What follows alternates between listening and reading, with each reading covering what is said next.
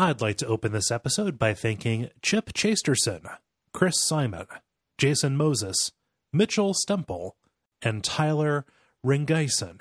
Sorry if I mispronounced any of those. All of those people and more have gone to patreon.com slash duckfeedtv and helped support the network. And if you have too, thank you.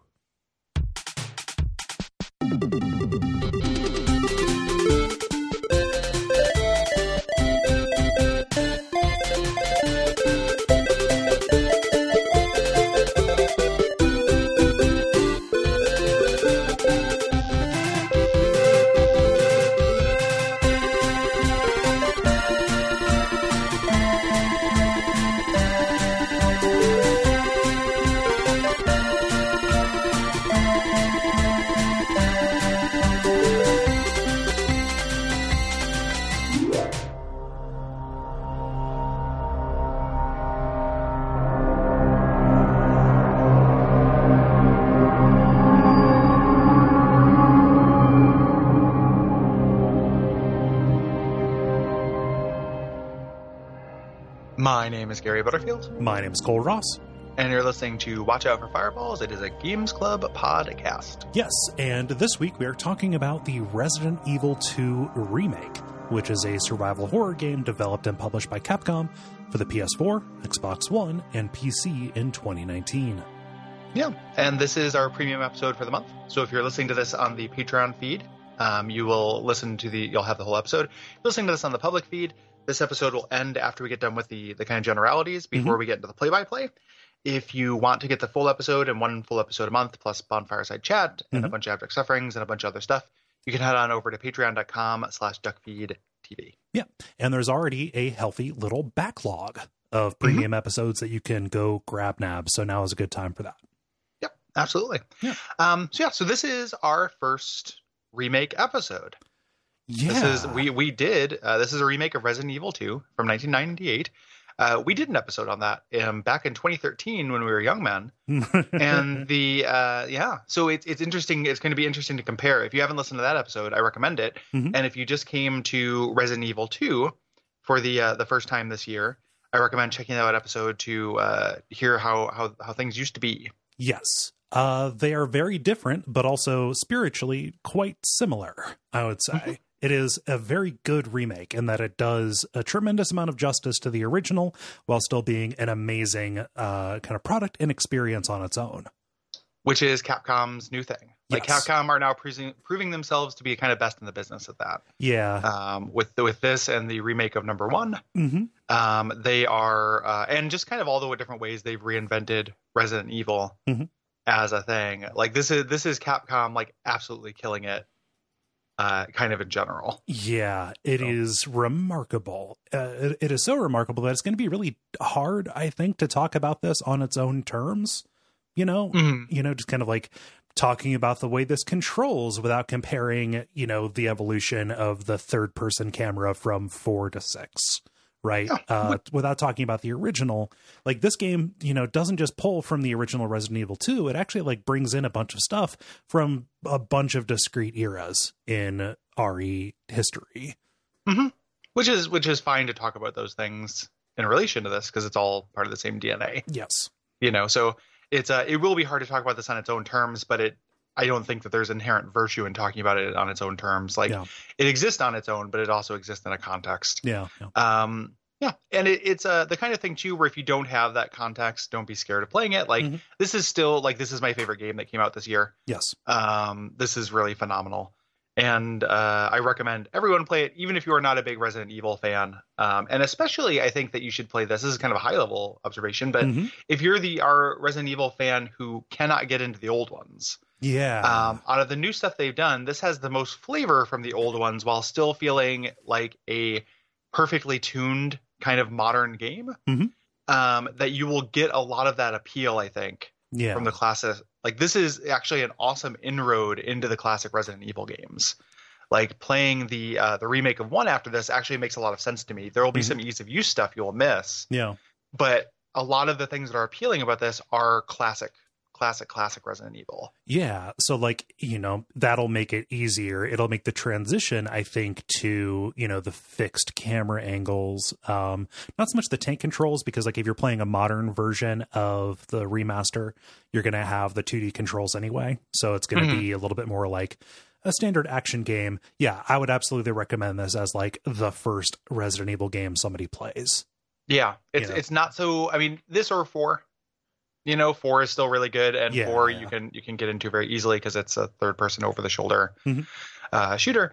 Um, but this are four, Yeah. you know, seven is such an outlier Mhm. with the series and is a great game in its own right. Yeah. But this is exceedingly Resident Evil. Yes.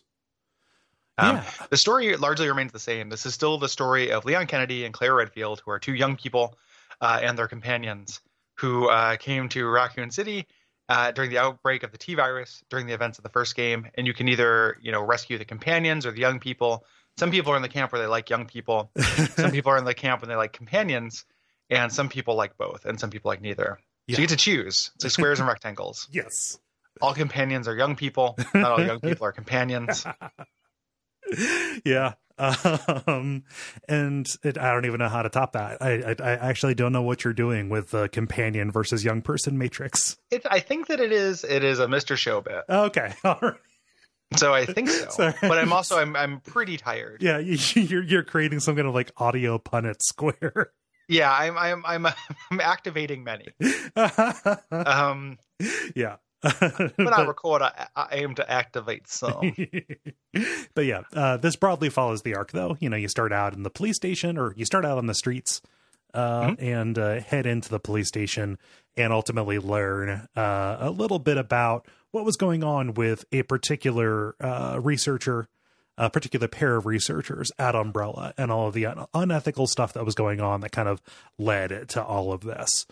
Mhm. Um, yeah. So, uh, this is a third person shooter kind of game, third person over the shoulder perspective, similar to RE4 through 6, although it is more akin to 6 because things are really fast and fluid and responsive. Um, aiming is very important, and uh, you don't need to stand still to shoot, but you're gonna wanna. And when we say aiming, um, specifically, you have a, a target reticule in uh, in this game, and one of the things it does is, uh, you know, that tightens, which generally just suggest accuracy Mhm. in video games. Um, this actually increases damage as well. Yes. So it's still got a little bit of, you know, if you go way back to the Resident Evil 4 episode we did this, one of the things that I love about that game is it feels like the first slow action game to me. Mhm. Um, where it is very, it's like still an action game. There's still danger. It's still very tense, but you're taking times, you're taking time to like line up your shots. Yes. You know, contrasting it with something like Bayonetta or something, which is an extremely fast action game. Yeah. Where it's more about twitch reflexes. This has an element of that kind of str- strategy. Mhm. Um, and this uh, is a nice splitting the difference of that. Like it's Mm-hmm. faster than RE4, but you still want to take your time. Yes. Um, they actually even uh, so we, this is a free roaming camera. Mhm. Um, you know that kind of follows you behind your shoulder. They considered doing a fixed camera mode. Uh, fixed camera means like you have these cinematic of angles on the action, like old Resident Evil games. Mhm. Um, and they also considered doing it first person, which is what RE7 is. Yeah. But ultimately landed on this, which is to the game's benefit Yes. uh, quite a bit. Like a first person version of this, um, I think would feel goofy. Yeah, You know? yeah, with the zombies and stuff. Like, there's the, the, there's something to be said about just having that handful of like goofy fungus enemies in Seven, and then Mm-hmm. having the bosses that get right up in your face. Like Seven feels like a movie that was shot for 3D, right? Yeah, or or like one of those like a movie uh, shot from the first person perspective. Oh yeah, like, a like a weird shitty experimental dawn like 2013 Dawn of the Dead, you know, uh George Romero movie, yeah, but like the best possible version of it. yeah, Like a grindhouse, you know. This is more grounded than that while also being ridiculously silly and exploitive in its own right, which we'll we'll talk about. Yeah. But somehow is still more ground grounded than RE7. Like this Mhm. game isn't funny.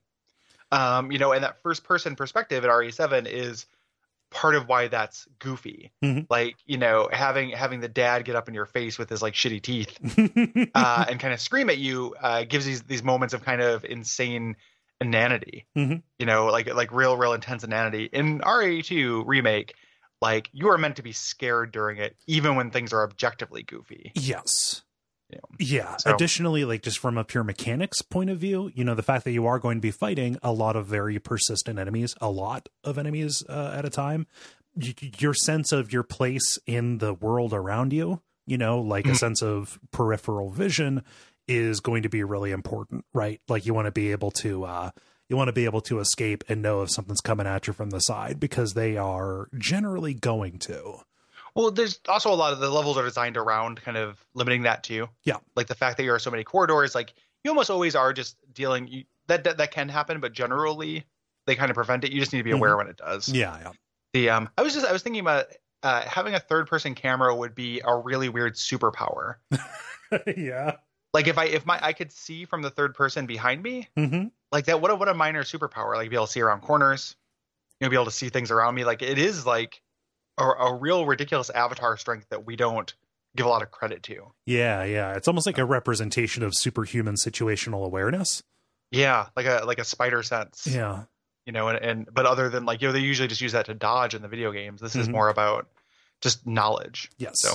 Um, also, having the third person perspective gives you a really good view of these environments.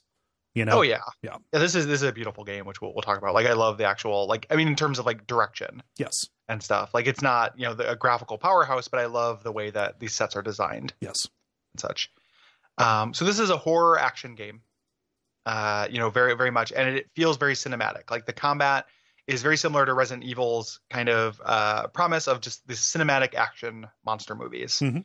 Um, we talked about that way when we did uh, RE2. You know, like around the same time I played Silent Hill One. Yeah. Um, as that, and the difference between I think those two franchises is that like while Silent Hill is more thematically rich and everything, like Resident Evil games are fun in your hands. Yeah. Like it's fun to fight stuff in Resident Evil games. It's never fun to fight stuff in Silent Hill games, like No. ever. Yeah. Um, you know, and this is a really great execution of that. Yes. Yeah. Um, so we're fighting zombies again. Um, you know, after Seven's dalliance with fungus based enemies, you know, we're back in Raccoon City. This is the T Mhm. virus. We've got zombies and there are, you know, handful of other monsters, but primarily, uh, this is a real return to form. And the way that these zombies act in an encounter is super notable because they are very, very durable, especially on the top two difficulty tiers, right? Mhm. you know there's this key moment of play that they even talk about in this developer roundtable that uh, was put out here recently where you know you fired your last couple of bullets into a zombie as it's closing in on you and you kind of like hold your breath to see if its final motion is going to be to collapse right in front of you or lunge and grab your throat right Mhm. a lot you know sometimes these encounters when you are low on resources come down to that will it finally die at the very last moment Yep. And uh, you know, very uh, very intense, uh, very very kind of compelling compelling moments. Like this game does a great job of mixing the kind of fear of environments and cinematic fear with the player avatar danger fear. Mhm. You know, which is what horror games do. yes You know, in a Um, general sense, like that's the good thing that they can do. hmm Yeah. Um, and these zombies get up again too. Like, Mhm. you know, you don't have the old RE trick of seeing if they bleed, right? You know, you know, Mhm. there's no like perfectly circular pool of blood that, you know, emanates from beneath them. No, sometimes they're just going to get back up on you. You can test it, but it's always going to cost resources. Yes. You know, if you if you fire a bullet into a zombie and it doesn't react, like it is dead, but Goodbye, that's a bullet. yeah, goodbye bullet. It's been nice. I hope you find your paradise. um yeah so it, it's a it, it's going to cost resources to have that surety um the the tension in this game and kind of the 101 lesson that you get into it when you start like taking the game on its own terms is that uh though those resources are exceedingly important and you don't need to be doing that and you don't need to be making sure zombies are down right. um, this is this is a game uh, you know that has an action avatar, uh, but is essentially still a resource management. Like it is still very much a Resident Evil game where it is about checking the number of resources you have and pitting that against the challenges between you and your next cache of resources. Yeah. Um, and you know, running is a good idea a lot of the Mm-hmm. times. You know, understanding this, you know, it's part of under understanding the space to know which zombies are going to be worth killing. You know, Mhm. and Um, that's where this actually becomes exceedingly weird as a uh, as a remake Mhm. Because if you know the broad strokes like this changes a lot of the things that you're going to be doing in the order of operations so the Yeah. same places that might be safe in the police station in the original version are not safe here however you do have a good idea of like this is a a hallway i'll be going through multiple times yes. um, if you played the original version. Mhm. So, so there is this sense of intense difference between somebody who's coming at this new versus come, somebody who's coming at it with the context. Mhm. Um, you'll have a totally different experience just from having that foreknowledge. Yes. Um, and like the original remake, they do fake outs, right? You Mhm. know, if, if you're coming in expecting an iconic scene to be there, you're like, okay, well, it's not going to be there in, the context that you remember it in. Like they, they, they, they pull that, but then they hit it with you later when you think it's, when you think everything's going to be different. Right. Mhm. Yeah. And that kind of 201 level to this. So you you eventually learn like, hey, resources are extremely you know valuable. I need to save those. I don't have to kill everything. Then you realize, actually, I'm going to be swimming in resources if I don't do that. Yes. And that is this very, very uh, satisfying moment of kind of like understanding and awakening of this game. Mhm. When you know what you have to kill, what you have to disable, and where everything is. And Yeah. that is this feeling of empowerment that feels very earned in a way that just like numbers going up. Like if you just got experience for killing every zombie and just Mhm. leveled up every 10 zombies, it wouldn't feel the same Right. Um, as just kind of like, oh, I've been managing my shit really, really well, and I'm I'm going into this last boss with 25 acid rounds. Yeah. Okay. A king's bounty of, of acid round. The the acid lord, the lords of acid do not have as many acid rounds as I do. no. Um, the, uh, Mere vassals, vassals of acid. yeah, the uh, the peasants of acid is what they are to me. Um, that is that is a, a really really great feeling of player empowerment. Yes.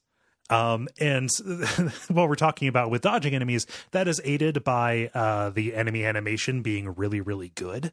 Like, well, good, but super fucking tricky. Like I find dodging enemies in this really really hard. oh, um I, like I, there's no dodge button like re3 mhm. um there is l- you know the the the lunges that the the zombies will do they can kind of go from 0 to 60 yeah, they close On it. distance really quick.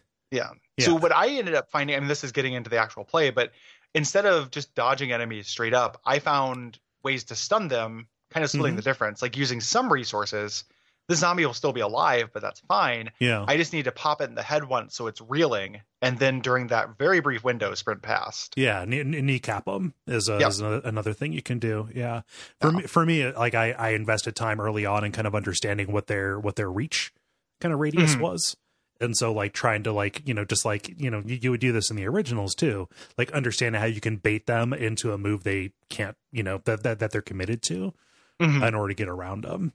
Yeah. uh, and that ends up being incredibly valuable in the uh, 4th Survivor and Ghost Survivors modes as well. Yeah which I, I did not engage with. I, I do not like the Ghost Survivors of this. We'll we'll talk about those those DLCs and stuff like that. Mhm. Um, I can understand why those would be fun, but Mhm. I do not uh, like starting over. Yeah. Halfway through those, I was just like, ah, Mhm. fuck this. um, there's vending machines. This is dumb. Um, yeah. yeah. So Uh, so something that, that is returning from the RE1 remake is emergency items. So you know you're picking up kind of these secondary weapons, knives, grenades, flash grenades, uh, and you can use them just like regular, right? You have to Mhm. you have them just uh, equipped on a different button. However, if a zombie bites you from the front, uh, you get a little QTE to decide, okay, do I want to take the bite or do I want to shove this grenade into the zombie's mouth? So Mhm. and lose the resource. yes, You know, um, a grenade is. I mean, you don't. lo- It's kind of interesting. So a grenade is actually huge, right? Mhm. Like you can clear out a crowd. You can do a lot of damage to a boss. Um, if you stick it in a, in a zombie's mouth, it's still in the mouth. Yeah. um, so if you headshot that zombie, it will blow up, and that Mhm. can be very satisfying. Yeah. Otherwise, though, you just lose it. yes. Um, you have a knife as well, which you can retrieve, but knives, this is a, a choice that took me a long time to to get okay with. Mhm. Like when I first started playing this, I was like, that's a real fucking interesting choice, and I hate it. Um, but your knife will fall apart. It has Yeah. limited durability. And the knife is always the bedrock Mhm. uh, of Resident Evil game. It's always this thing that um, if you run out of ammo, this is what this is for. It's very hard to use, but if you master it, it will save you a lot Yeah. and now it is a consumable. Yep. Um, it has limited durability. Um, you can recover it once you stab into someone, but only a few times before Yeah. it falls apart. Yeah. Yeah, so it is something to get used to. Like it makes sense, you know, in a real world, real world perspective. I don't care how good your knife is. You know, if you bought it from Mhm. Infowars or whatever, there are only so many sternums it can go through. But it's Um, more than four, I think. it's probably Like, more than four. If you're buying, if, I don't know where you guys are getting your knives yeah. from, but if your knives are not uh, four sternum plus, Yeah. Then I'm going to need you to go back to your knife guy and get some more money back. and it- it's, it's rated like water resistance. It's by meters. How many meters of sternum? Yeah, I can go through. Or they they set up a machine that just sets up a series of artificial sternums for it to stab through, and then the machine just robotically stabs sternums. If that machine ever gets AI, it's the worst machine to ever get AI. like it's only known one thing its whole life, and it's sternums and the stabbing of the, of which. yeah.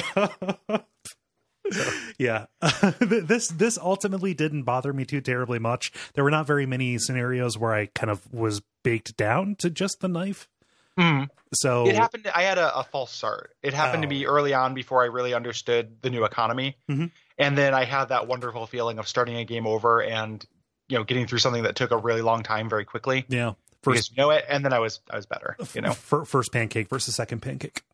Or uh, Undead Berg, because I'm still I can't get on board with your wasting pancake philosophy. it's not a philosophy. It's just a. it's just it's just what is it a hobby? Like what is it then?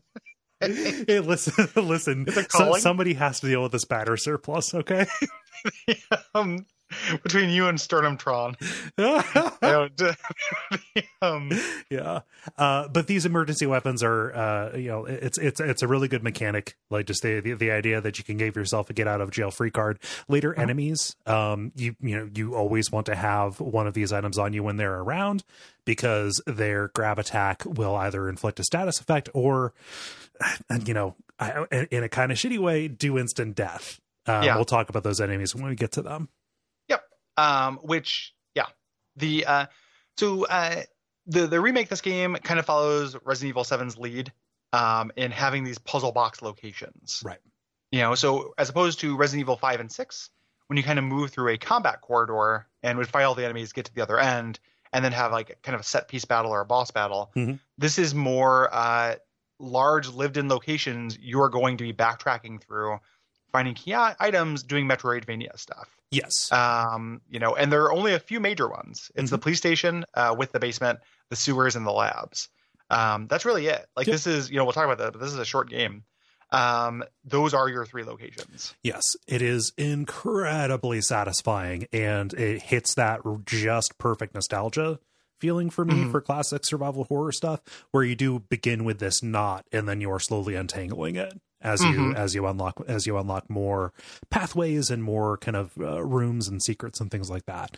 and Um, they also do like a really amazing thing to undercut that mastery which we'll talk about in a moment Yes. Um, to help with that, to help with you know this being a real backtrack heavy game, this map is one of the most useful in games, probably. yeah it's a Um, great map It's a very, very good map uh, that doesn't just show you which rooms you have, you know, fully explored and found all the items in, but if you pass up an item, um, and I think that this even was the thing like back in Code Veronica, it feels more useful here though for some reason, maybe because it's more recent. Um, if you pass an item, um, you don't even have to like look at it or interact with it; it'll just be marked, showing you what it is on your map. So you can say like, okay, I desperately need a green herb. Um, I didn't have room for it when I, you know, when I ran through that room. Well, let me go back there so I can get this and then give myself a leg up for the next boss fight or what have you. Mhm. Yeah. I, I ended up finding this um the logic of when it decided to do this i think it is you don't have to like click on it Mhm. i think your character it's when your character sees it Hmm. because it would have some things not pop up in a room until like i would go into a room i thought was empty it didn't have the cleared color Yeah. uh, it turns it turns blue when it's cleared but i'd go in there and find something and i think it's just because i had my back to it Oh yeah, when i was in there like i, don't think you, i think your avatar has to see it which is super cool yes, yeah. Um, you know, having that kind of sense of like, oh, my avatar saw this, even if I didn't, Mhm. and now knows, you know, that's on the map. That's really neat. Yeah. Um, so this, uh, the you have this uh, resource game of you trying to find essentially finding bullets, healing items, and key items. Mhm. Um, there are also uh, gunpowders, um, which you remember from Resident Evil 3 Mhm. Um, you have different types of powder that can be co- combined to make different types of ammo.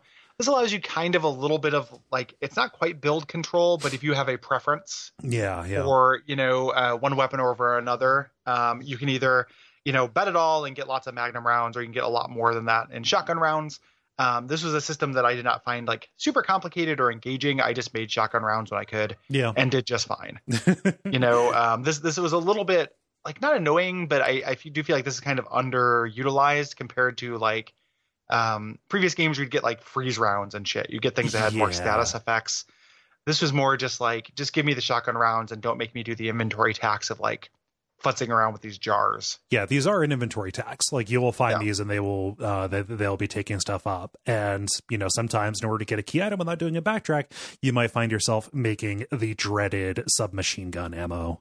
Yeah, and then it's like, well, I guess I'll just throw this away. Yeah, Like I'm just I'm just gonna put this in. I'm just gonna hand this to a to a zombie Yeah. and ask them to insert it into their own sternum, and then I'm gonna go about my merry business. yes, You know. yeah. So. um, this is good. Uh, it is it is a good system for them to have brought brought forward. It just feels a little bit extraneous, maybe. extraneous is the word I would use. There's Yeah. two like I think this game is one of the most elegant games I've played in recent memory, Mhm. Um, and one of the most finely tuned. Yeah, Like, um, and that's gonna be hard to talk about. I think that's gonna come out in the back half of the episode more when we talk about individual encounters. But I think this game is almost perfectly tuned. There are two things I think are sloppy, and it's this and the weird preponderance of handguns in the second half. um, we'll talk about that when we when we get there. Uh, that Yeah. is a very strange decision, and I'm not sure what benefit that redounds it's to. so fucking bizarre. yeah, Like it just to, just to have you know likely Claire would be this weird rootin' tootin' cowboy girl with like lots of six shooters. It's like what game am I playing? Like this, and they, they don't use the same bullet, and it's just very very weird. yeah, Um, there's two yeah, those two major inelegancies, but I think that it's one of those like bright lights, uh, tall shadows thing where it's like again the rest of the game is just so like it is a finely tuned engine. Yeah. That you just really notice when there's a little bit of slop. hmm Um, one of the big things that is super finely tuned, and one of the you know best things to happen in games this year or in the last couple of years, I think, is uh, Mr. X. Is this uh, being you know similar to Nemesis, this kind of pursuit uh, version of horror, which they had done in Seven. You know, there are these these Jack segments where Jack is chasing you. Mhm. This is much more persistent and baked into the game. Yes. Um, so Mr. X returns from you know the original RE2. Uh, Mhm. He's not just limited to the B scenario, though. He is going to be introduced partway through when you're in the police station, and he will- Early, yes, yep, comparatively early. yeah, and he will follow you. He is a big, trench coated, wax faced, fedoraed dude who Yep. will punch his way through doors, gently shove zombies aside, and he cannot be killed. Yeah. Yep. He is a big invincible menace that will chase you the entire game. And they Mhm. did a lot of things with him that were really interesting. Yes. We love Nemesis. If you go back to the Resident Evil 3 Mhm. episode, I still love Nemesis. Yes. Um, that was made, you know, Nemesis is cinematic. Yeah. Uh, Nemesis is I get to a, uh restaurant and now time for Nemesis. Yes. Um, Mr. X is a dynamic part of the world in kind of a sim sense hmm um, Mr. X like moves around on his own. Um, there have been a lot of videos people have found uh, no clip, you know, ways to kind of view the entire mansion at once hmm while they're playing, and really dissected the behavior of this uh, video game critter.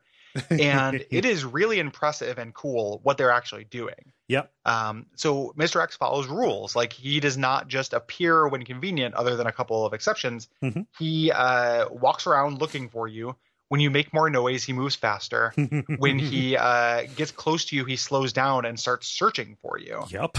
Um, and this is just a low level patina of of tension that will, you know, be over most of your game.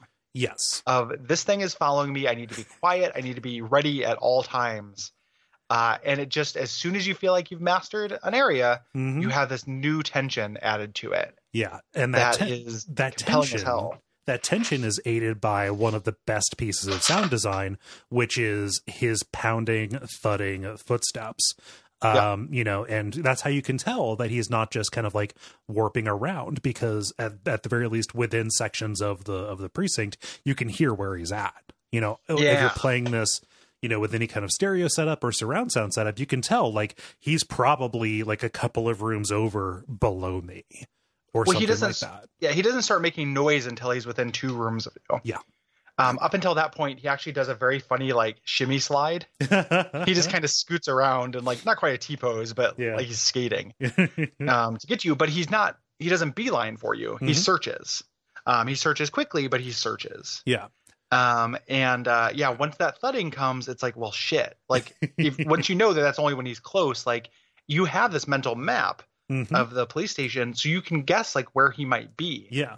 um, there are rooms where he's off, and you could also guess like, okay, there are two paths to get out of here. This one would give if Mr. X happens to be in this one, I can still get through him because there's a, you know a knee high bench that he can't walk over. Right, right. Um, so I will I will go through this one. Even if he might be there, I could deal with him better here. Yeah. Or uh, going back to an earlier conversation, knowing, okay, there are two paths out of here. I definitely didn't clear everything that was on this other path. So, Yeah. like, you know, there may be just a zombie who gets me, and that's not that big of a deal. But Mr. X will come in and crush my head like a grape. Yeah, So, you know, that like that, that all factors in. And to me, like that high pressure, high stakes kind of like pop quiz hotshot moment about the geography or geometry of this uh, of this precinct uh, is so satisfying. Um, and Hmm. it is consistently like the thing that is scariest and most tense about this Yep. game. That even though like like a lot of things in video games that present as being uh, exceedingly scary and tense, once you know how to deal with them, they are they you know their bark is worth worse than their bite. Yeah. like Mr. X will punch you, Hmm. like that sucks. You know, it, it hurts when he punches you. Um, but you have a lot of tools of uh, stunning him if you want to. Yep. You know, you can shoot him in the face. A flash grenade will do it.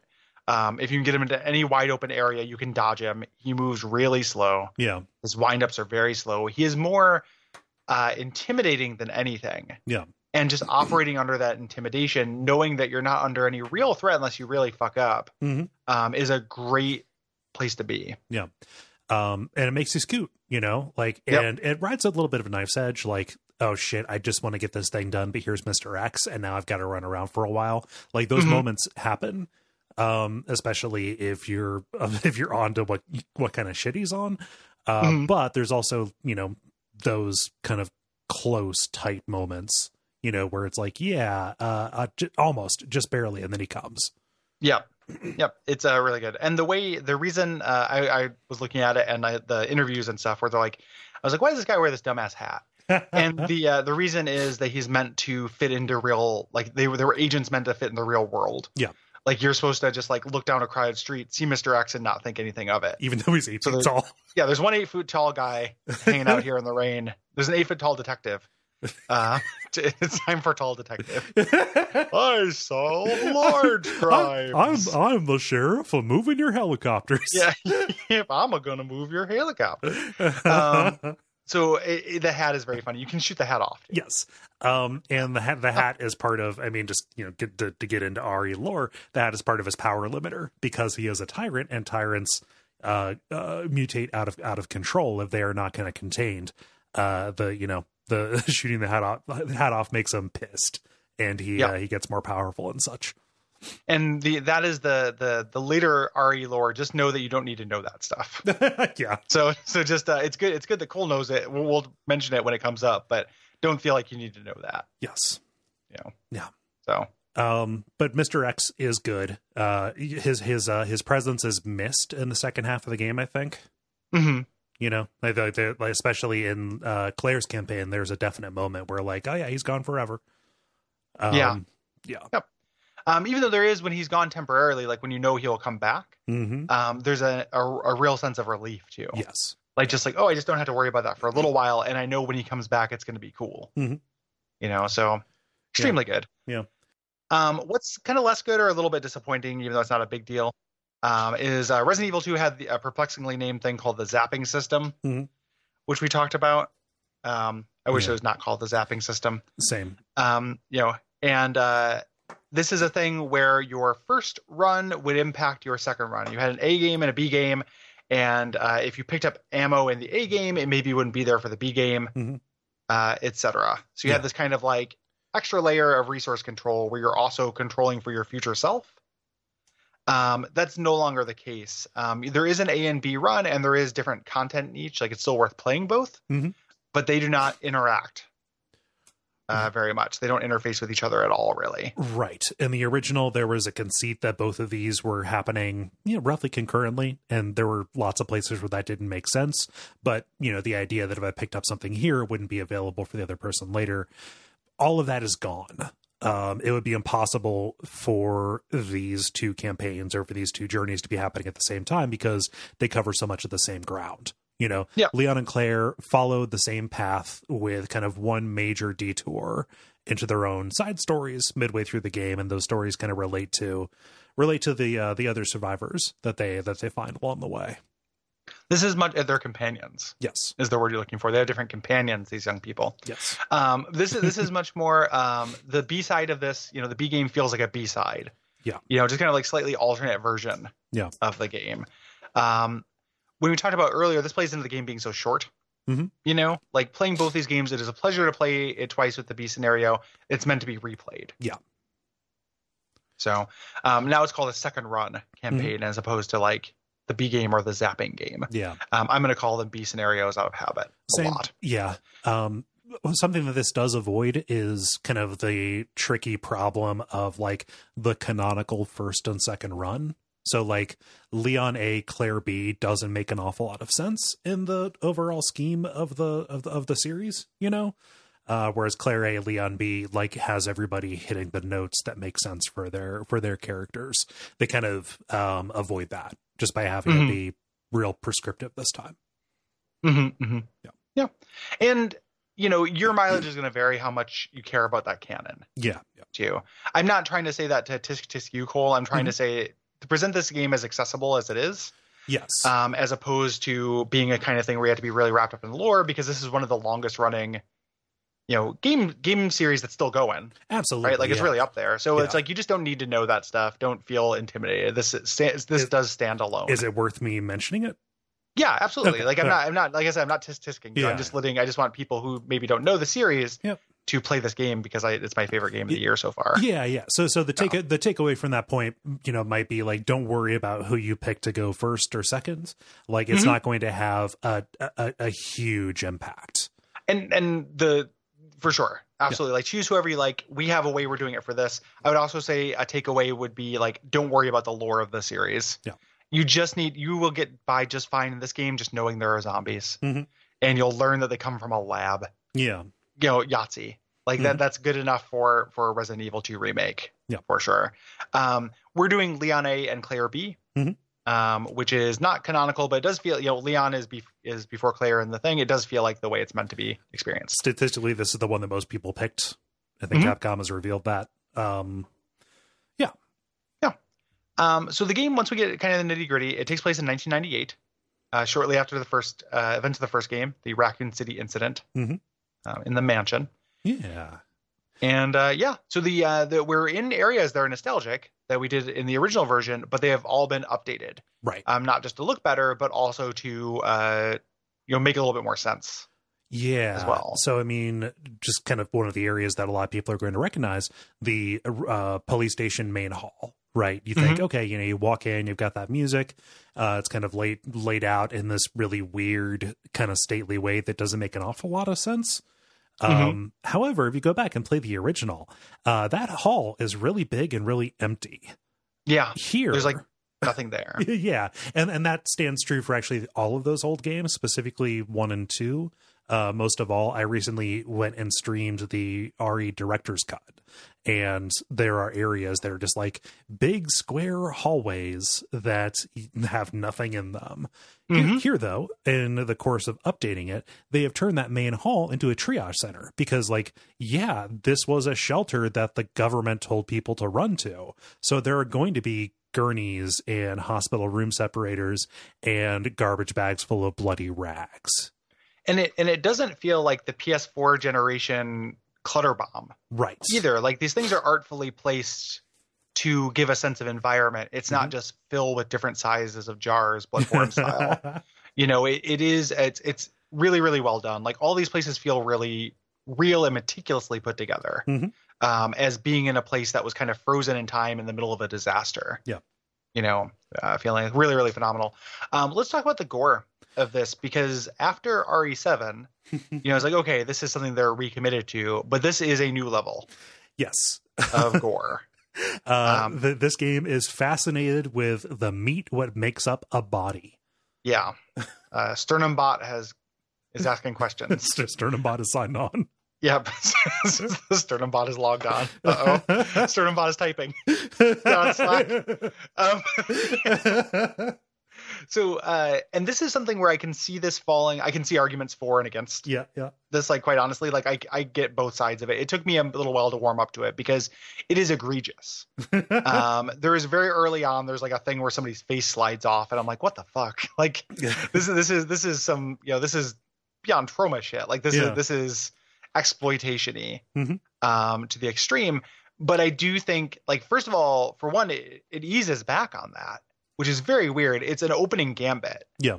of this like that kind of stuff ends after the police station like the humans being torn apart Yep. stuff it's mostly about monsters then and then it's just special effects right Yeah. the actual body horror like i'm looking at a human whose face is not where it's supposed to be Mhm. eases off it is a, it is a shock Yeah. thing it is supposed to mirror your character's feeling of being thrown into the situation and feeling like oh this is real Yeah, just you know, for, for from tip to toe, this entire situation is all about bodies doing things they shouldn't do.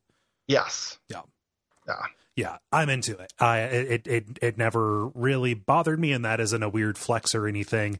I just saw this, and for me, like the body horror angle and the gore, I just I, I don't know how you could make how you could make a game that concerns itself with G Birkin that didn't lean on this really really heavily. Yeah Yeah. Yeah, because that's what that's what he. I mean, but they they did with this the first version of this. Like you you see you know body horror, Mhm. but not even not even by 1998 standards did was it this gruesome. Right. You know, it was more just like uh, monsters. Mhm. You know, it wasn't so much humans. Yeah. Dealing with this stuff, so they they definitely leaned into it more than they ever have Mm. with with a Birkin story. Yeah, I just I I thought it was, I thought it was the right way to go. Yeah. Yeah. Yeah, it, it's interesting. Like I ended up coming around on it. If the entire game was constantly shoving me in this in my face, I think Mhm. I would have gotten fatigued by it Oh, absolutely. and would have ceased to have any impact. But it is something that goes away, which I thought was really interesting. then they Uh, replace it. Like, you know, I think on the grand scheme of thing, what's going on in them their sewers is much more upsetting to me than the guy whose face is in the wrong place. Yeah, it's it's grosser. it's just a different kind of right. gross. You know, Yeah. I mean not grosser, but it's a different kind of gross for sure. Mhm. Um, yeah. So all the characters are here. Um, and kind of along with that general modernizing, they've been rewritten to have more emotion and more motivation. Characters who are real one off jokes, like they actually have scenes with impact and good performances. Like Mhm. generally, the acting in this is fantastic, which isn't to say it's not melodramatic. Like they fall into some tired ass tropes. However, um, it's really effective in the moment and they sell it quite well. Yep. And as opposed to, you know, for a series that's known for kind of sub B movie level voice Yeah. acting, um, I think this is one of the games that was a victim of the voice actors strike. Yes. Um, it, it, you know, definitely was. So they brought in some scabs, yeah, they do did this- they did use non non union uh which, actors. which, you know, just for the record sucks. Yes. Like I, it wasn't enough for me to boycott the game, obviously, but I do think it sucks. yeah, I made a know. note of that even later. So Yeah. don't worry. So yeah, it's, it's, it's a bummer, but the, and just while we're praising the performances, just know that they are not Mm-hmm. Yeah. our union brothers. they, they, they did good, but also there's gaps. yeah. Fucking scabs. Yeah. Um, the body horror never stops. with these scabs. Um, so there are a lot more people around. They have that emotion. Mm-hmm. Um, and the way they talk. So the other kind of shock and awe part of this is that your character is constantly going to be saying "fuck." Yep. Um, he's just like "fuck this shit," you know, things like that. It's it that moment where Garrett walks out and is like, "This is beautiful shit." When he looks out at the mountains, it's like that, but for most of the game for me. Like I would be swearing in this situation too Uh huh. but the it never ceased to like huh like every time it happened to me yeah. Again, this was another- choice that I liked, you know, especially like down to those small moments. You know, the other side of this, which is your characters are talking to themselves or kind of like just expressing frustration at the zombies who refuse to die. Like the other side of that is the moments where Leon's like, "All right, you can do this. You got this." Just Yeah. the, the amount of like self talk that's going on. Um, Mhm. it feels it feels real to me. It starts feeling less real when they do it over and over again and saying the same lines. I mean, I'm sure that I say "for fuck's sake" probably more often than a lot of folks, and that might Yeah. that might belie realism, but that's what you got. you're not very realistic cole No, no, it's I'm Uh, relatable. some grant morrison ass thing to tell somebody you are not realistic um yeah this is something again i think i'm i'm a little bit more mixed on the gore on this than you are like i, I still get it but i also think like you know, it just made me laugh, and I don't know if that was the intent. Yeah, yeah. You know, like every single time it happened, I chuckled, and it's like I'm supposed to be scared now, not chuckling. Yeah. You know, um, it doesn't feel it doesn't feel like the same kind of funny like Jack does in RE7. Yeah, yeah. This does not feel like a game that is purposely straddling the comedy horror line like that game does. Mhm. Um, the characters uh, that we have, so Claire and Leon, our main characters, are very young. Yeah. Um, they're based on the the on models, Mhm. The two actors that they used, um, and they look like it. Oh, like yeah. these are very weirdly attractive uh, humans. and uh, here's a pro tip: don't go on YouTube and search Resident Evil 2 because it's entirely like naked Claire mods. Jesus Christ, Um, really? the, it is everywhere. Like everyone is just doing like, what if we made Claire super sexy and or naked, and what if we made Mr. X really really sexy, and that was the joke was he was chasing her like Pepe Le Pew, and and it is it's like the third result. Like if you just put in Resident Evil 2 remake, Hmm. like before you get to like a lot of reviews, before you get to speed runs, Yeah. before you get to anything, you were getting this horny bullshit Fucking yuck, from man. people I don't know why wanna- I acted surprised. who want to monster fuck uh, Claire, and it's gross. Yeah. So Stop that. I mean, stop that, folks. Like she's she's got enough on her mind right now without you horny fucking gamers, yeah. you know, front rubbing. Like she's had a rough day, dude. Front rub. Leave her alone. yeah. No, this that, that, that sucks. I do like how young they are, you know, because like in the original, in that art style, they were ageless anime porcelain dolls. Like even Sherry was, you know, just kind of like a a, a half scale adult. Yeah, they were all they were all Ren'Py assets. yes. they were they were they were all just just just what if what if anime character that uh you know.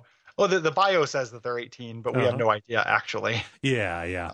No, but they but they they appear uh, as as young as they are, and you know it makes a little bit of sense because these are you know these are origin stories. Like we see a young, naive, idealistic Leon who looks like somebody who is you know just out of college. You know, Mhm. have you seen a twenty two year old recently? Yeah, they're exceedingly young. Yeah, It's weird. Um, yeah, it, make, it makes a lot of sense that they're that they're young because they are inexperienced and this is their first exposure. Yeah. You know, this is the this is the guy who's going to go on to be what? Where's everyone going? Bingo. You know, so your has right hand comes somewhere. off. Yeah, Yeah. Um, the only good cop in fiction. yeah, So when you start the game, you get difficulty selections, um, and these are interesting because you're kind of choosing between like an easy mode, a hard mode, and a everything mode. yeah, uh, in the game. Um, it is uh, there's an assist mode, which does like aim assist. Um, enemies do less damage, you get more ammo. Yeah. Um, hardcore mode uh, makes enemies tougher. Um, you get fewer bullets, and you also have ink ribbons to save. yeah. Um, but most interesting is standard mode, which has the variable difficulty from RE4. Mhm. Um, and that variable difficulty, like difficulty is in the zeitgeist right now, is a, Yeah. a discussion in games. And the way it's like, guys, Capcom figured it out though. Like, Look you guys them. remember Look Resident. Evil 4? Like, we don't have to have this discussion. Just make the game smart enough to like make itself a perfect challenge on its own. Yeah, You know. Um, so th- this is actually great. I love a variable difficulty. I love a dynamic difficulty in a game. Yeah. Um, because it uh, adjusts to you and yields to you without making you feel bad about it. Yeah. Yep. There's no shame in it. You're not choosing an option you don't like. It just like we're gonna make the game balance, and they're really smart about it. Mhm. Like I don't think this game is easy. No, You know, I went through. I just played through on standard. I didn't play through on hardcore Mhm. um, because I, I think I'm too old for ink ribbons. Unless I'm like specifically playing an old game, like and I'm Right. you know I, I don't want to manage that really. Yeah. Um, for fun, but the um, the the game was very well balanced the entire time. Where I felt resources were scarce, I was in danger, Mhm. I needed to think to solve my problems yes, the entire time on standard difficulty. Like if I replayed it a bunch of times, I'm sure I would get to hardcore or standard would start to feel easy. Mhm. But for a first playthrough, I'm not familiar with everything. Standard was perfect. yes, Like really, really, when I talk about how well tuned this game is, that's one of the things I'm talking about. Like the difficulty is exceedingly well done, yeah. It always it always rises to meet you and pushes you just the right amount. just a little bit. Yeah, like like you've, you know, just got the make you feel right resistance. Yeah. it's great. It's Yeah. wonderful. Something that hardcore mode, so it doesn't just have ink ribbons; it also gets rid of checkpoints. Um, and Mhm. that speaks to again a modernization of this. When you play on standard or assisted, um, you do have checkpoints, so you're Mhm. not you're not you know losing a fair amount of progress to go back to the most recent save point. You know they are fairly generous with putting you back shortly before you failed, so you can Is- approach in a different way. Especially during scenes where instant death. Yes. is a thing, you know, during some set piece encounters. And this is, you know, I can imagine people complaining about this, Mhm. or like, really, you know, like, is, is this is really a problem if you're going to go fight a boss that kills you in one hit that you maybe don't know what to do? You're mad that you have to, you don't have to start over. hmm You know, this checkpointing thing is is a purely good Yeah. construct as well. I think. Yeah. I don't think there's a good argument against it. Yeah, I mean, I, I've seen people online make arguments about it, but it's not. I don't think they're good arguments. I mean, would I be interested in like a more modular difficulty where I could keep the standard, you know, responsive or adaptive dif- difficulty, but add in the, inc- you know, the, the ink ribbons. I think that would be more interesting to me than doing the, you know, kind of hate fuck. You get two bullets and, you, and you'll like it kind of kind of mode. Yeah, You know, I think that I I don't think there's an argument against that option, but there's also not an argument against like just standard being checkpoints, right? yeah, yeah. Having having uh, you know, in this difficulty debate, like I'm glad that uh, you know, again, largely because of Celeste, Mhm. um, you know, a game that I don't don't love, but I, I love that they did this, just granular. Yeah. You know, like keep it granular. yeah. Like uh, uh, this. Let me control all the options. I bought the game. Let me fuck with it. yeah. And You also know? like put up front like the number of different ways difficulty can manifest. Mm-hmm. Like just let me understand, you know, like it like it is not uh, difficulty is not a monolith, you know. Yep. Yep, yep. Yeah. Um, love this shit. Yeah. Um, so as we mentioned, um, there are these kind of bonus modes, uh, similar to to the old the original version. Yeah, yeah. Um, there's a very difficult thing called the Fourth Survivor mode, where you play as a character named Hunk, Mhm. uh, calling Jeremy Greer, uh, not because I think Jeremy Greer is a hunk, but because of Supernatural. right. Jeremy Greer is fine Yeah. in terms of handsomeness. Jeremy Greer is fine. He's not fine. yeah, he's not. Yeah, he's, he's you know. I just I you know Jeremy maybe you you decide Yeah. if you're listening to this, you think Jeremy Greer is a hunk. It just feels weird for me to decide. yes. You know, It's not Um, it's not he's a- up to you. It's not up he's a coworker. Yeah. I can get sued. Um, so you get to play as Hunk, who is this umbrella kind of stormtrooper guy, Mhm. uh, trying to get a G virus sample uh, from the sewers to a helipad. yep. You have a limited Um, inventory. Yep, and that's kind of this is like a challenge, like not quite a speed run mode, but you are going to want to do it fast. Yeah. Um, can you get through this with very limited inventory Right. mode? um this is it's fun to try like i definitely gave up on trying to like master it you know um Mhm. i got up like partway through the precinct and i was like oh i've gotten what i want out of this Yeah, yeah if you succeed you can play as tofu again uh that Mhm. is amazing that they brought that forward uh, and also made it more complicated so in the original they just kind of had a test asset that was a big a big white cu- uh kind of rectangle cube Mhm. kind of guy looked like a hunk of tofu and as he got hurt you know it turned to turned to red and then he would die here it is a big greasy looking hunk of tofu that as zombies attack it gets little bites taken out of it it gets more eaten. yes Yeah. um, pretty pretty amazing. Not why I play these right these games, these little Yeah. challenge modes, but I like that it exists. I like watching people do tofu Yes. challenge runs. Um, speaking of challenge runs, they also released a free DLC um, called the Ghost Survivors, where you play these alternate stories of people who died in the game. This is as if they survived. Mhm. Um, there are three of them. They unlock a fourth. Um, I was massively disappointed in these. know I thought this was going to be story content, same and it's not. It is. It's essentially Fourth Survivor. Fourth it's just another little challenge run mini game. yeah with different starting points ending points it adds in uh um you know like certain enemies that you have to kill to get keys like enemies with with, with JanSports on you know, with- yeah, with- you, you, you are the backpacks. JanSport hunter. you have backpacks like like like a like someone might collect ears in a war. You know. yeah yeah uh, Um, the thing that i think is interesting about those is they do add like each of these campaigns has a has a spe- special type of monster in it Yeah, feels know? very on loan from the Left 4 Dead collection actually. yeah, yeah. Like the Left 4 Dead special infected from uh not the uh you know spitters and stuff, but the um special common infected from Left 4 Dead 2. Mhm. Um, I hope those enemies, if they do a proper DLC, Yeah. um, I hope those enemies show up because the enemies themselves are interesting. I just don't think playing a different avatar, going through a level I already know, Mhm. um, with fewer resources is that interesting. yeah yeah You know. so So the, the the this is dlc for people who love Fourth Survivor who love mercenary mode kind of stuff and mercenary, I liked mercenary mode so much more. same Like the RE4 like bonus mode, like could have been its own game. Like I loved that mode. yeah it was Um, they, they did yeah.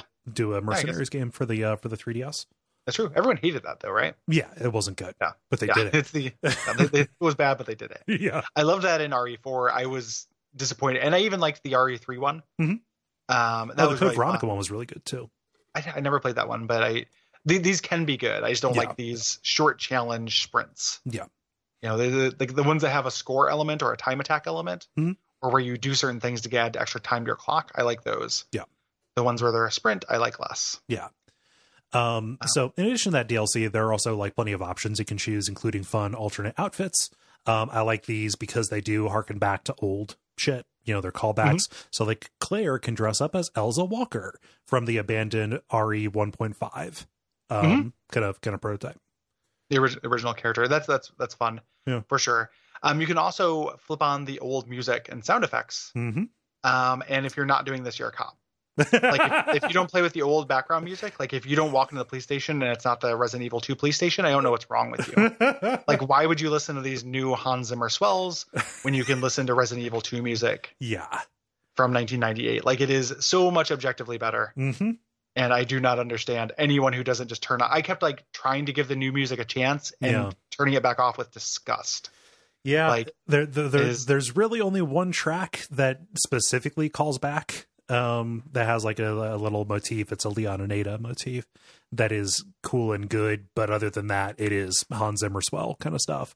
It's the old music is so good. setting. Like yeah, uh, it's, I always it's forget awesome about Resident Evil stuff. soundtracks. Yeah. Yeah, it's, it's really really good. That that uh, first getting into the the police station music is just like chef fingers as hell. hmm Um, no, Yeah. Uh, really- I, I like the old character models in principle, but playing with them is super awkward because their faces don't animate Mhm. Yeah. So, Yeah. oh well. Yep, just goofiness. Did you watch those Resident Evil 2 roundtables? I did not. Okay, they're neat. Uh, you know, I pulled out. You know, as I, I watched that, so I'll bring up stuff that, that that that comes out. But yeah, it's the team eating and having drinks together, talking about the development. And like part three, like Kamiya comes back, the director of the original, to talk about the original and kind of offer his thoughts on the remake. And it's like the two of them kind of just asking each other, like honestly, like what did you what did you think about this? Mhm. Um, Yeah. it's it's good, and they are eating what looks like delicious food and drinking what looks like delicious drinks. So I like delicious food. yeah, The uh, I'll, I'll have to look up those videos since I keep putting delicious food into YouTube and not. I keep on getting young, sexy Claire. yeah, no matter what, it's like Mr. X chasing sexy Claire like a Benny Hill villain, aka Benny Hill, yeah. the villain of the Benny Hill series. Um, so this is uh, they they originally had this idea to do this remake um, in 2002 because the first remake did well, reviewed well. Like that didn't sell real well. We talked about how that kind of necessitated RE4 Mhm. um, coming out, but since it was critically well received, they're like, okay, well, maybe we'll do that for two. yeah. Um, but they did not.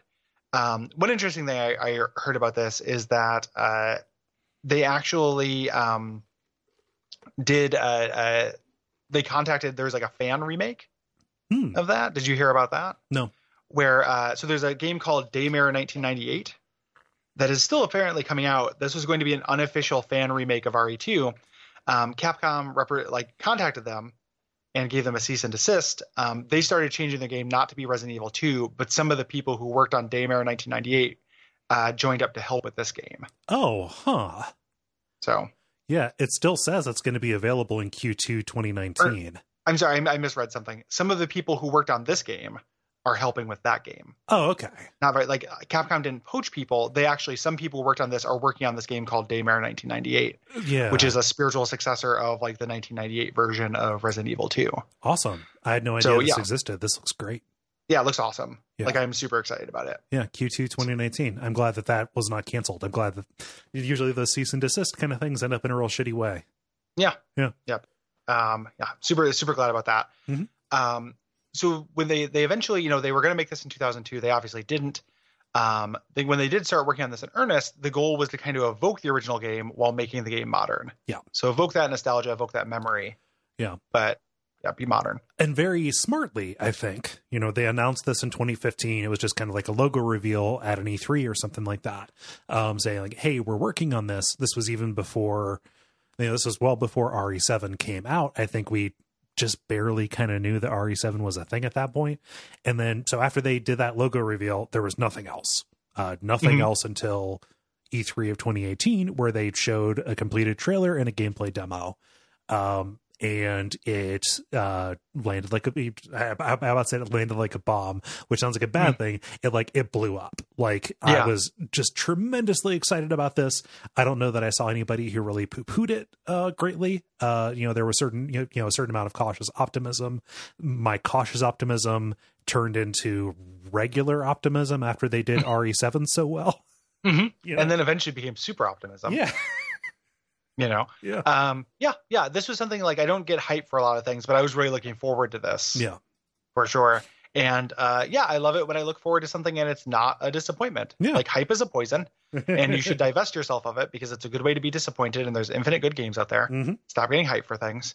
Um, but it, you know, when you actually do take that risk and it pays off, um, I guess I didn't get very much from being, uh, you know, from being hyped for it. I just had a good time with the game. right, yeah. So yeah. Um, so before they released this, I forgot to make a note about it, but it is worth noting the way they handled the demo for this. Did you? oh, they did- have this demo is neat. yeah. Did you play the Um, demo? I, I didn't I don't do I don't do demos, I don't do trailers anymore. Yeah. I just I just don't do it. Like if I know I'm gonna play something, I just want to go into it blind when it comes out and I can actually relax with it. Like um I think this trailer is an awesome idea. so- yeah.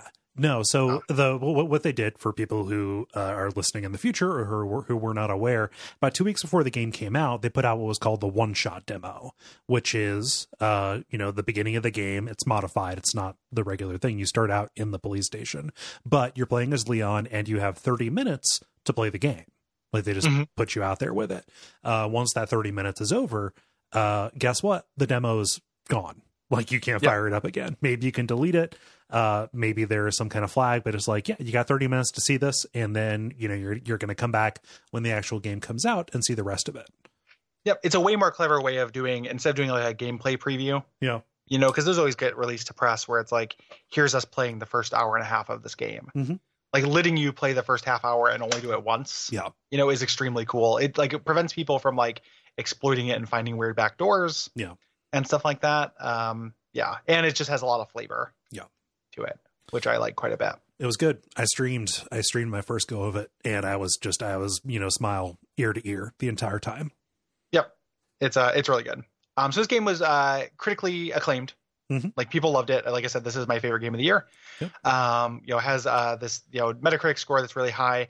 Um they said that uh Capcom has said Resident Evil 3 make uh Resident Evil 3 make would be uh, a possibility if people spoke out for it and people Mhm. are. Yeah. Um I want to see that. I want to see this take on Mr. X where you can fight him where it's not just pursuit. Uh-huh. Like give me this limited amount of ammo and make me have to really use my environment to take down an enemy for a very high risk, high reward. Get me into some of those environments too. Like get me into the streets. Get me and way into the businesses and stuff. Yeah. One, one of the minor, you know, bummers of this is you don't spend as much time in the city. Like the city Yeah. sections are very short. Mhm. They're never big in Re- Resident Evil 2, but they're even shorter now. It feels like. Yeah. Um, and yeah, the city looks so good in this that like I would like to play in the city. Yeah. Give me, give me, uh, Mikhail. What kind of accent that guy gonna have? Good. Um, I mean, probably. yeah, yeah, hopefully. Well, it depends if they get tho- those juicy, juicy scabs or they get those those union voice actors who can't do shit. That's not true, Yeah. actually. Union voice actors are good. All voice acting is fine. yes. Um, yeah, it is all good. Yeah. But yeah, I would love a, a Resident Evil 3 make. And then I was like, fuck it, just keep this train going. yeah. Give me Like, I would love give to me a good version Evil of Code Veronica. Yeah. Yeah, a good version of Code Veronica. Get out of here. Yeah. You know, that would be astounding. You know, those gooey enemies, those Stretch Armstrong enemies, like the Bandersnatches. Yeah. Bandersnatches, but good. Yeah. You know, that would be awesome. Like, so yeah, keep the keep this train running. Like, the, Capcom can kind of just keep me running in place Yeah. with this series for the rest of my life yeah. if they want to. That's you know, I will always look forward to a Resident Evil game now that they're like absolutely unequivocally back, baby. Hmm. Yeah. There's a there's a sweet moment in one, in one of those roundtables where they describe like, oh yeah, like a bunch of us just straight up cried when the Metacritic posted. You know, they were Mhm. talking about like, oh, I thought it'd be like an 80 or something. They talked about like, I guess it was a real scarring event for them when RE7 got like an 86 or Mm. something. Metacritic is bad. Uh, but it is very sweet that like, oh yeah, people like this game that we took some risks on. Um, Yeah. and you know, just developers are people too. yeah, for, for sure. Metacritic is bad. Like, no no argument there. It's also silly to cry when your game gets an 86 on Metacritic yeah. a little bit too, or like have this be this like huge scarring moment. Like Yeah. the the relationship between an artist and like their uh quantifiable quality Yeah. score of art. I, I also I also overstated it. They were just like, you know, when talking about the expectation, they said, yeah, for this, you know, I wouldn't be surprised if it got like an 86 or something like uh like, Yeah. like RE7 did. I overstated it by saying it was scarring. The the cr- Yeah. the crying was them saying like, oh yeah, like this thing we worked on for 3 years, people absolutely love it. Yeah, which is good. You know, good for them. They deserve it. Yeah. that's a great game. Um, this is the end of the generalities. If you're listening to this on the public feed, um, if you want to hear the rest of the episode, uh, that this is something that we have for patrons. Mhm. Go to patreon.com/slash duckfeedtv. If you're listening on your Patreon feed, buckle up for the second half of the Resident Evil 2 remake episode experience coming in your ears now, now, now, now. I'm not putting a reverb on there. I'm trying to figure out a way to make that a little bit more spicy. Those transitions. You know? Yeah. Like, do you think that might get more people to sign up if there's like a now, now, now?